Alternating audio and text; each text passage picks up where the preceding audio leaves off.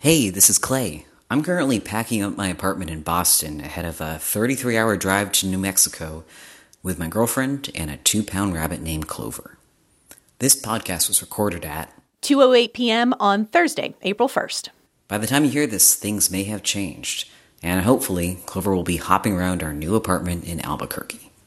All right, enjoy the show. A 33 hour road trip actually sounds pretty fun to me at this point. well, I'm not sure about the bunny rabbit. I mean, what did you, right. what I did could you leave the rabbit behind, but you take it on walks? I don't I don't know how that works. let's focus on the open road. hey there, it's the NPR Politics Podcast. I'm Susan Davis. I cover Congress. I'm Domenico Montanaro, senior political editor and correspondent. I'm Nina Totenberg, and I cover the Supreme Court. And today we're going to talk about something that is incredibly rare for us on the Politics Podcast. We're talking about sports. Yesterday, in a very different kind of March Madness, see what I did there? I like it. I'm here for it, Sue. The Supreme Court heard arguments in a case that could have major consequences for college athletics. This case hinges on whether the body that governs college sports, which is the National Collegiate Athletic Association, commonly known as the NCAA, is violating antitrust law by limiting the compensation for student athletes. Nina's going to walk us through the particulars of this case, but Domenico, before we get there, you know, this has been a huge debate for a really long time about whether college athletes should have more compensation than just, you know, going getting to go to the college that they attend. Absolutely. I mean, you know, this has been something for at least two or three decades where people have been talking about uh, college athletes potentially needing some sort of form of compensation beyond, uh, you know, their college scholarship uh, because of how much time they put into it, and mostly because of how much money the college tournaments have started to take on because of those TV contracts. We're talking about multi multi million dollar deals when it comes to college football, which by the way is not the NCAA. We're talking about billions of dollars that they've signed contracts with ESPN. So this is something that has been growing for a long time. The NCAA has tried to stem some of the backlash to this by opening things up a little bit uh, for compensation to athletes, but still nowhere near what uh, athletes would want. So, Nina, what is this case before the court right now? Well, the players contend that the NCAA is operating a system that's a classic restraint of competition in violation of the nation's antitrust laws. In essence, they're saying you're setting up a system in which we play for the schools, and the schools have fixed the price of the labor market. And the price of the labor market is in education, but we think it ought to be more. And you've conspired to fix what the essentially the payments are. The NCAA maintains that the antitrust law allows it to impose certain limits on athlete compensation in order to preserve what the NCAA contends is the essence of college sports and the whole reason of their popularity, namely amateurism, that these are student athletes who are not paid. And that is ultimately the cases before the Supreme Court because the NCAA appealed a decision by the Ninth Circuit Court of Appeals that said you have to expand what you consider to be educational benefits. So it has to include graduate education if these folks want, it has to include laptop computers, it has to include paid internships if they want to have them, that kind of thing. This argument that amateur status is key to the NCAA was brought up a lot in the court yesterday, but the justices didn't really seem to be buying this argument. Well, it's complicated, as all things are in front of the Supreme Court, but Yeah. but certainly they were, should we say, skeptical or dubious about some of these claims. Elena Kagan, for example, had this to say about the claims that uh, that amateur status is the, the heartthrob of of college sports and and the reason that people are so interested in and compelled by them. There's another way to think about what's going on here, and that's that uh, schools that are naturally competitors as to athletes have all gotten together in an organization, an organization that has undisputed market power, and they use that power to fix athletic salaries at extremely low levels. uh, far lower than what the market would uh, set if it were allowed to operate. Justice Clarence Thomas had this to say. Is there a similar focus on the compensation to coaches to maintain that distinction between amateur coaches, uh, uh, coaches in the amateur ranks, as opposed to coaches in the pro ranks?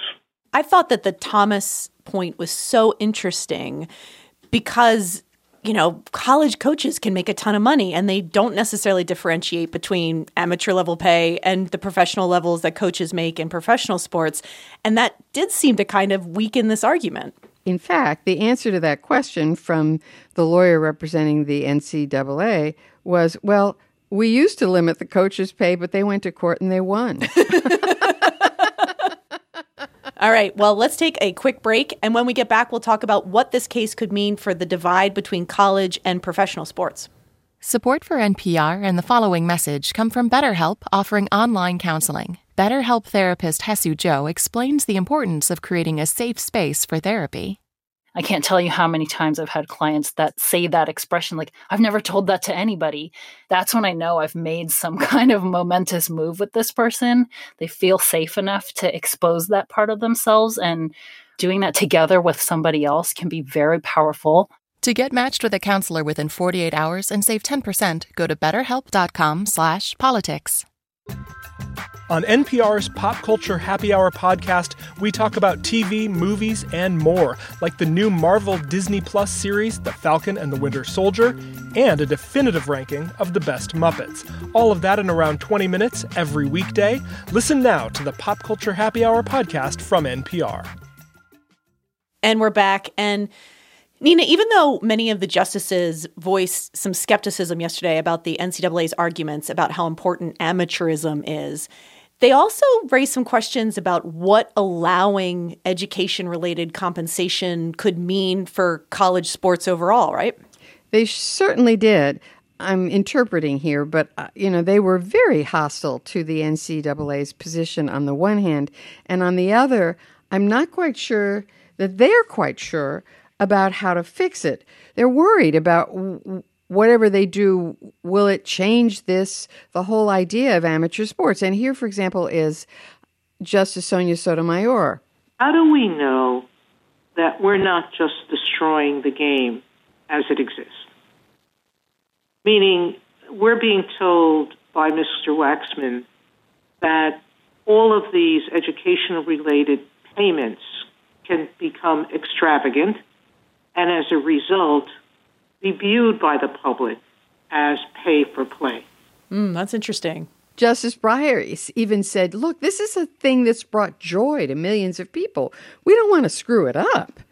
It's kind of hard to believe that it would be screwed up, though. I mean, just it by is very hard to believe by happening to pay athletes. You know, this is not the Olympics. You know, a lot of people cried foul about the Olympics because there were a lot of professional athletes, you know, in the 1980s and early 90s who started who were playing for other countries, who countries were showing to be, you know, claiming to be amateurs but knew that they were professionals. So the United States came in with their basketball team, put all the pros in in 1992, forming that dream team, really opened up the avenue for that particular part of uh, the the Olympics to be completely different than what they looked like back then, which were just college kids playing uh, in uh, you know against the world's best. This is still going to be for the most part 18 to 22 year old kids, um, you know, who are playing. And by the way, not graduating at very high rates, and that's one of the arguments, yeah. of course, that they made. That's a good point. A lot of these kids, if they're really fabulous and heading to the pros ultimately, they play for a year until they've reached an age when the when the, they can qualify in the pros and they go to the pros. And you better believe that the NCAA wants those kids who go one and done to play in that in, to play in March Madness because they're usually the best athletes that are showcased every year. And without them, you don't have the kind of exciting game that you do have. Domenico, I do think though that when we talk about this, to me there is a racial element, maybe even like a civil totally. rights element to this because some student athletes are actually allowed to receive some compensation, but I think specifically basketball players, which predominantly are black athletes, are not. And, and that's something you hear a lot about in this compensation debate. Yeah, and I think we have to keep you know football sort of separate. Even though football makes a lot of money, uh, football is in a different entity with the college football playoff that manages itself and is not part of the NCAA. Interestingly, uh, but look, the majority of the basketball players in college athletics are not white. Something like fifty six percent, according to one study in 2018, showed that they were African American. So you've got a majority black sport where uh, you know, you have a lot of people, advocates of these kids, saying, you know, you have other sports, predominantly white sports like tennis, golf, where kids are allowed to take a degree of winnings from junior tournaments. But these athletes, these black kids, not allowed to do so. And you know, when I was prepping for this story, I was really interested that most of the folks that I called said that these schools that participate, for example, in March Madness and benefit from it, use some of that money to subsidize other sports, and they call them the country club sports, that are predominantly white, mm-hmm. like golf and tennis.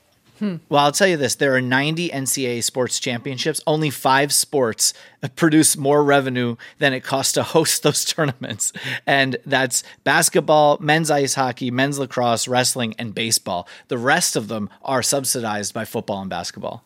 It's interesting to me because the NCAA is facing this confrontation in the court, but they also seem to have fewer and fewer allies on Capitol Hill. There's a lot of legislation that's been introduced, mostly by Democrats, but honestly, some has Republican support as well, that would allow players to seek more compensation, you know, outside the bounds of the NCAA, like allowing their image to be used on things that they can profit off of. I mean, there does seem to be a growing level of sympathy in our politics for this idea that these student athletes should be able to have higher levels of compensation. And, and that does not seem like a very good place for the NCAA to be in when it comes to where they are with Washington.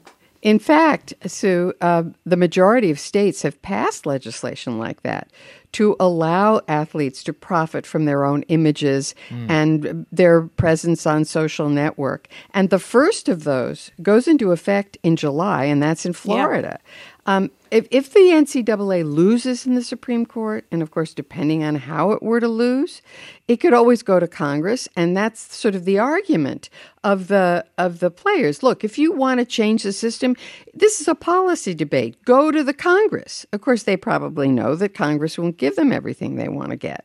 So, Nina, what's the expectation for when the court is going to rule in this case?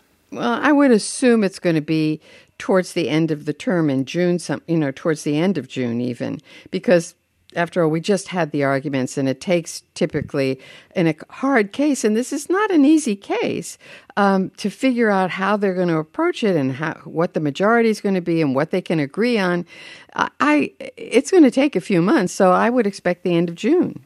Do your Nina tea leaves give you a, a sense of which way you think the court is leaning, or you think this is a, a jump ball? Yeah, and uh, I guess Sue is asking, what's your court sense? Ooh, boo. you know, uh, I saw that uh, several of my colleagues thought that the NCAA was doomed, but I thought it was closer than that because I think they are worried about blowing up the sport. They don't want to do that, and they're trying to figure out how, how to first do no harm, but that includes no harm to the athletes. All right, well, I think that's a wrap for today. We'll be back tomorrow with our weekly roundup. I'm Susan Davis. I cover Congress. I'm Domenico Montanaro, Senior Political Editor and Correspondent. I'm Nina Totenberg, Legal Affairs Correspondent, and I cover the Supreme Court. And thanks for listening to the NPR Politics Podcast. Hey, remember to stay in your lanes, guys. Take it to the house. Good job. Oh, nobody said it was a full court press.